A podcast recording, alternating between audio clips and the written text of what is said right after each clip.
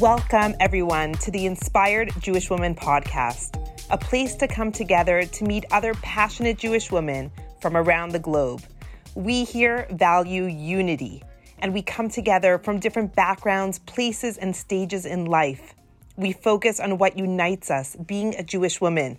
We believe that every woman has a beautiful and unique light to shine to our community and to the world. In these podcast interviews, we find the light in others and we learn from everyone. These are the topics that matter most to you and empower you to be the inspired Jewish woman that you want to be. Enjoy the podcast. Hello, everyone. Welcome back for another installment of our weekly podcast with fabulous Jewish women from all around the world. Today is a special podcast with a friend of mine living in Philadelphia. Hey, Sophia Tamarkin, welcome, welcome. We're excited to you? have you here. And um, I know Sophia from traveling together. We went to Thailand, and that's when I got to hear how inspired this woman is. She's like on fire. You have to kind of like pour water on her sometimes to calm her down because she's just ablaze. I remember that walk when we were going to that boat ride and we were talking, and I was thinking to myself, there's so much in this woman. I just want to bring you forward to my listeners and to my community of women. And there's just a lot that we could learn from you. So I'll just introduce you with a short bio. Sophia is a freelance writer for Chabad.org. She was born in the Soviet Union and she immigrated to the US in 1989. Now she's living with her family in Philadelphia. She runs an orthopedic company. I have been the recipient of her amazing work. Oh my gosh, those shoes are my favorite. And the insoles that you made for me, amazing. You do such good work and she holds an MBA degree. She teaches Torah, she travels the world, and she's involved with a Russian American Jewish experience. It's called RAJE and many other Jewish organizations. So, welcome. And um, do you want to add anything? Because I think there's some new things that aren't in your bio. I think that it's not so much about the titles, but what we bring to the table. And I appreciate your kind introduction. The feeling is mutual, not just from me, towards you and the, the light that you bring to the world, but to all your listeners and all your fans. I always am excited to see what you bring. You always are so innovating and so loving and so non judgmental. And if the world had more Eves, I think we would have Mashiach by now. So oh, the feeling you. is absolutely mutual. And thank you so much for this opportunity. And all of us love you so much. Thank you for being in our lives. Thank you. Thank you. Same here. It's very mutual. So just tell us a little bit more. I will start from the beginning to help you understand where I am today. We need to know the first chapter of the book. I was born in 1976 in the city called Saratov on River Volga in Soviet Union. Those of you that know the history or share my story, there's millions of us, so I'm not that unique. Um, we've been born into a communist regime that banned religion, and religion was punishable by law or a beautiful vacation in Siberia until the rest of your lives that many people have perished in. Um, so, unfortunately, through generations, our traditions were lost. Very, very few people were brave enough to fight for any kind of observance or any kind of traditions. Most people, unfortunately, had to fight for basic survival. So, my parents, unfortunately, whatever they did, they didn't teach me because it was dangerous going to school as a little child. So the life not a very pleasant place where it's cold and far away from civilization. So I didn't know that I was Jewish until the age of about nine or 10 there was no reason, as Rabbi Y.Y. Jacobson once told me, he said it's like a um, genetic disorder that you don't want to tell your kid they have because like what's the point? They can't do anything about it. It is what it is. And it's just only like a very negative heavy weight. Like my whole life is going to be just so negative. It's like everyone hates me. I will have most doors closed in my face. So, I mean, I kind of heard the word Jewish in the household, but I didn't really know what that meant. So, I did write a very beautiful article on Chabad.org. It's called When My Best Friend Called Me a Filthy Jew. So, I will just kind of explain to you what happened, how I found out that I was Jewish. Um, this particular girl was born three weeks away from my birthday, and my grandmother was a doctor the girl's mother was giving her a bottle and she kept on sucking on it and sucked on air in her um, lungs and she turned you know purple blue I, I don't really know my grandmother was a doctor living on the apartment right underneath so her mother knowing that ambulance in Soviet Union does not come very fast, brought this baby that was literally dying to my grandmother and asked her to save her life. She was banging on the door, it was two in the morning. My grandmother saved this girl. So this girl grew up knowing that my grandmother saved her life, right? Literally, not allegorically, not spiritual, like literally, she saved her life when she was three weeks old. So this girl was in the same grade as me because, you know, we lived in the same huge government apartment buildings that housed thousands of people. That's how people lived. Um, and every day we walked back and forth to school. And one day she was bringing me back to my house, to my apartment We were walking. My stop was first. She said to me, I'm not picking you up tomorrow. And I was like, why not? We've been walking every single day. And she said, well, because you're a filthy kike. I couldn't understand. I would have to say it in Russian for those that speak Russian. The грязная жидовка. Жидovka means like kike, like it's not a Jew. It's a, um, it's a very derogatory word. So I didn't know that word. I've never heard it. Unfortunately, I did after that many times, but that was my first time. Of course, the word dirty, I envisioned that I'm literally dirty, like maybe I need a bath. There was no hot water in the apartment for months. So my mother took me to like a bathhouse that everybody went to. So, but I was a little girl, I wasn't dirty but I couldn't understand what she was talking about. But I stood there frozen because I knew something horrible just happened, but I couldn't pinpoint what. Something was infinitely wrong with me. And it went from, you know, here we were, let's just say neutral at a zero. We we're just walking back home. Now from zero, I went to like negative 100. And I don't even know what it was.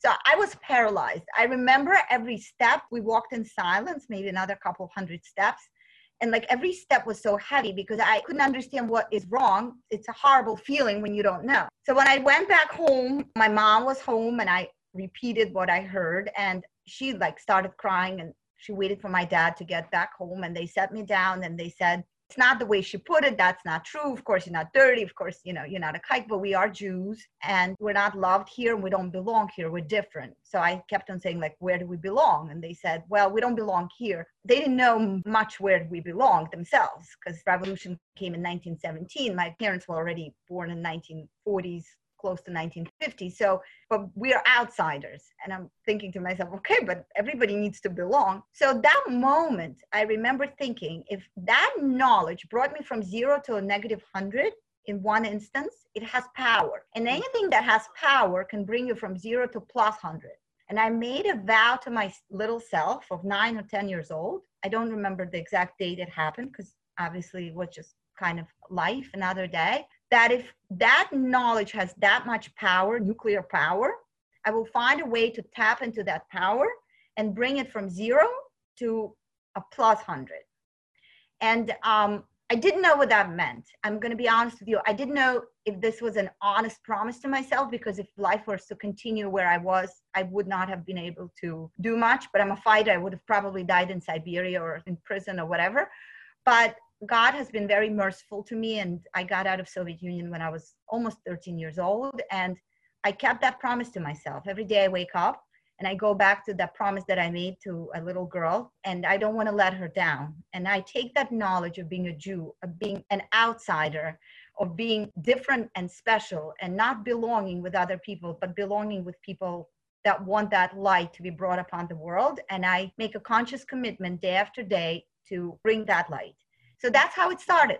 It's incredibly powerful. I'm just envisioning like a nine year old to have such wisdom and depth at such a young age and to hold hold to a commitment and to take something that could have destroyed you in a way. It could have just totally destroyed your self esteem. You could have always felt sad for your lot but instead you held on to it and it brought you to amazing places in your life and on your Jewish journey. I also have children and then they were nine. They wanted Lego and ice cream and I mm. wanted freedom. And I was just born with this higher understanding and craving for freedom. And I do think that Hashem probably listens to some prayers out there. You know, your ancestors that went through so much, the fact that you're still a proud Jew today, still alive as a Jew, is nothing less than a miracle and it takes miracles. So it's taking a lot of uh, strings being pulled from above, and and definitely you had a lot of we call it siyata dishmaya, divine assistance.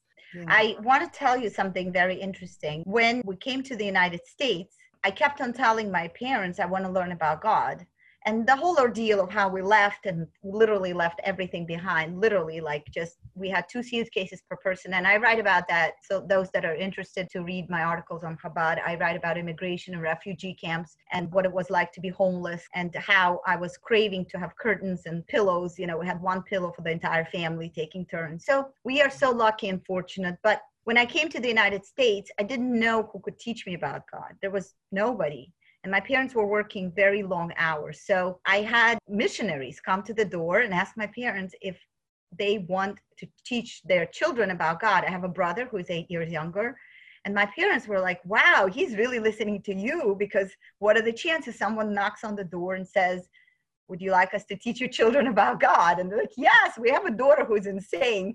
Please teach her about God they knew that there's Christian Jews. We, we knew obviously we were Jews, but we didn't really know Bible and Torah. We really didn't know much. So I had these friends that were missionaries that came to my house for two years. And I take really big pride in the fact that I learned with them, but when they showed me pictures of what God looks like, I just couldn't believe it. Even though I knew nothing, in my heart, I thought, that's not it. Something's not right. That's not how God looks like. It didn't end well because we had a friend visiting and he saw the missionaries at the house and he's like, This is a Jewish household. Why are you here? And they're like, What do you mean? We've been here three times a week for the last two years. And he's like, Never ever come back here again. You know, this is a Jewish house. So I lost my teachers.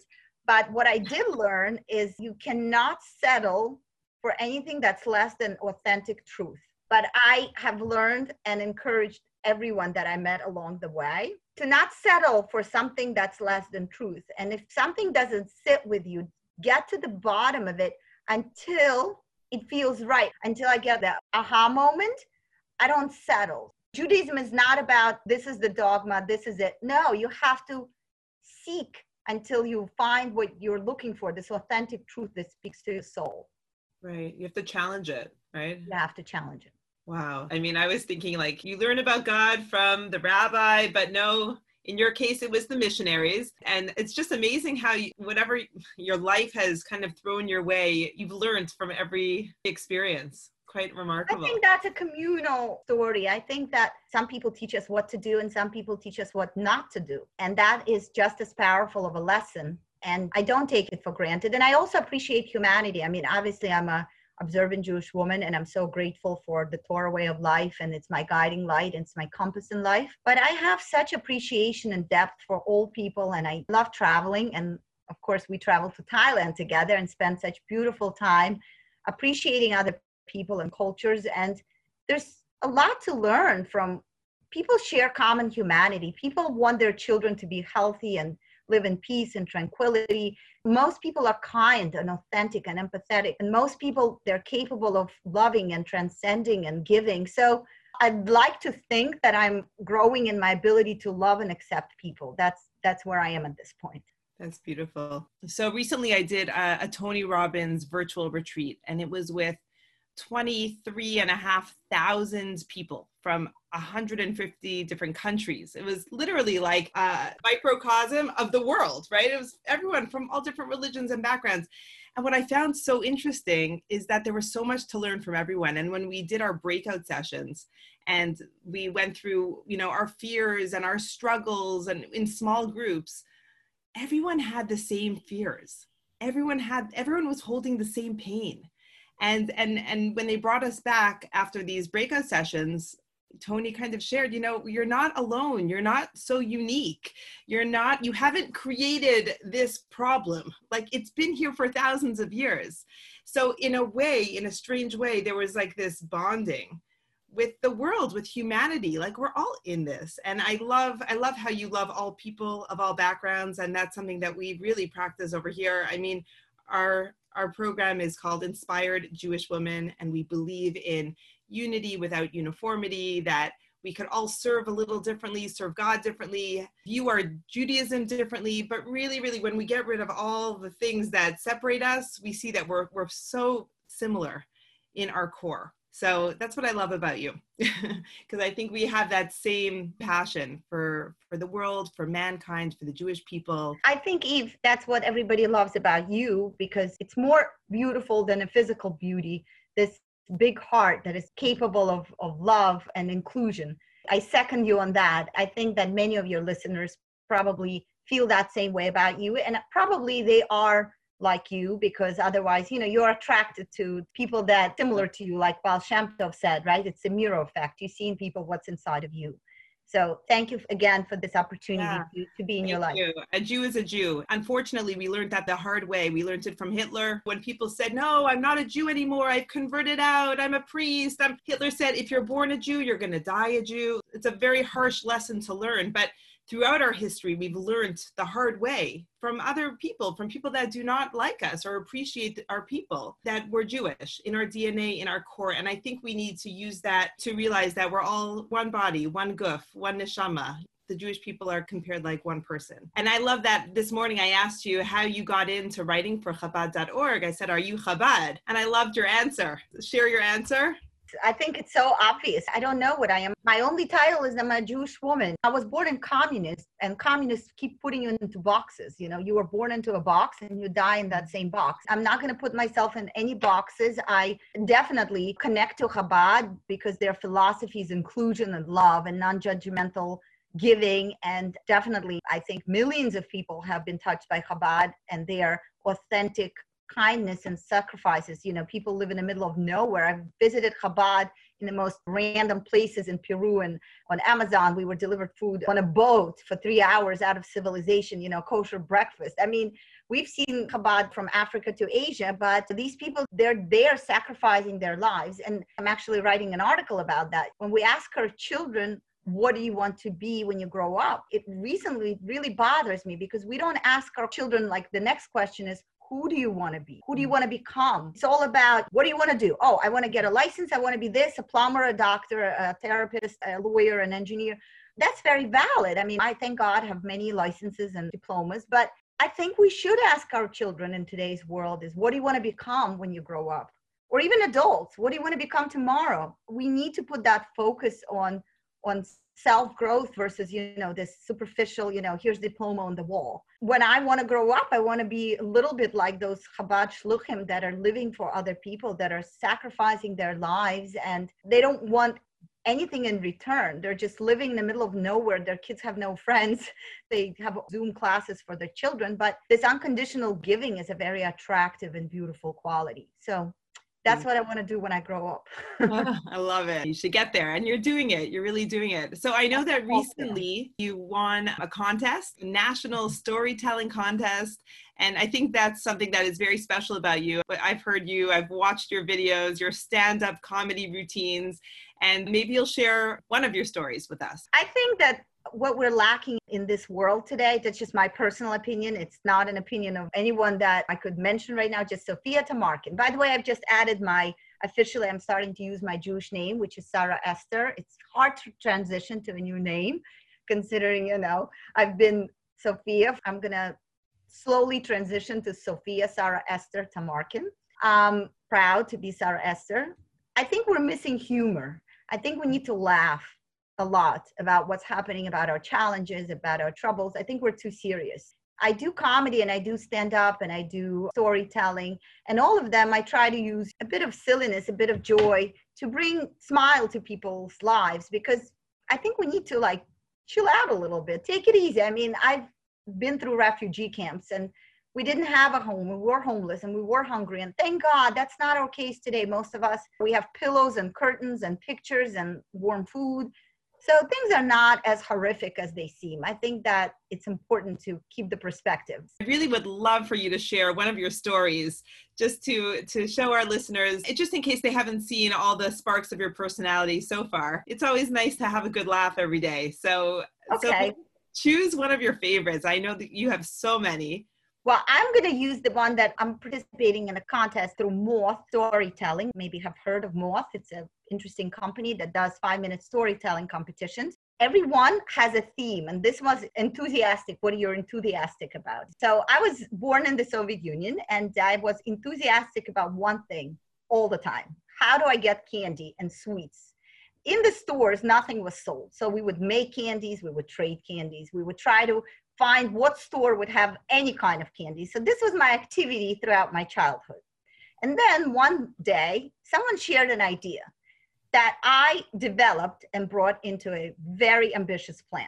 You see, communism prohibited connection to all countries except for socialist countries such as Bulgaria, Yugoslavia, Czechoslovakia, um, Hungary, and most of these countries are not even on the map anymore for obvious reasons. They had wrong friends, so be careful who your friends are. But what happened was, I have decided that I'm going to find myself a pen pal, a child of my age in that socialist country that would befriend me and eventually, haha, ulterior motive, send me candies and sweets.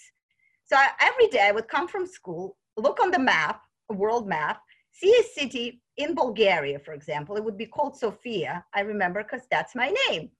And I would write Bulgaria, Sofia, any school number two, any boy or girl in fifth grade. I mean, it seemed like it would never, ever produce any kind of results, but I was very ambitious. So I would sit there for hours. I still remember the text of the letter Dear boy or girl, in depending where I was writing for. My name is Sonia. I live in Saratov in a city called Volga in this beautiful country of Soviet Union. See, if you didn't write that, your letter would never get out of the country because every correspondence out of the country was read by the government. I love my city. I love my school. A lot of love. And then I would say, I would love to be your pen pal. Please send me a letter and candy in it if possible. So, see, there was not a time to be playing around. I had to get to the point fast. So I just kept on writing those letters. There was no emails, there was no Xeroxing, there was no copying machines, nothing. So I just had to write by by hand again and again. So my parents were a little frustrated with the amount of postage they had to put spend money on postage, but it wasn't so expensive. So it kept me quiet for hours every day. So every day after school, I would go to the post box located between first and second floor of a nine story building to open the mail and see if I got the package or the letter or something. Of course, you know, nothing was there. Everybody were laughing at me. But see, I don't give up hope. I'm a very hopeful and optimistic person. It was a nine story apartment building. And when I went one happy day into the mailbox, I opened the post box, the metal box, and in it was a letter. And right away from the envelope, I saw that it was not a Soviet letter, it was from Yugoslavia. I started screaming. I just I just couldn't hold my excitement. I get excited quite easily. I'm a happy person, I'd like to think. I started screaming and the echo because it's a nine-story building, right? people started pouring out of apartment thinking i'm being hurt someone is hurting me something's not right and i'm just standing there screaming i managed to get that letter and when i saw that in it was a little bump signifying that there is a lollipop you know the flat kind with a stick inside i didn't open it i, I that's it that was it i was having a happy nervous breakdown love it I swear, I was screaming. All these grandmothers that were there, you know, in the middle of the day, they just they they just screaming me to shut up, and I just couldn't. I really couldn't. This was my first correspondence to you know outside of the Soviet Union. I think most people that would have that experience, considering my childhood, would have a similar kind of reaction. But mm. maybe I upped it up a bit, considering my personality.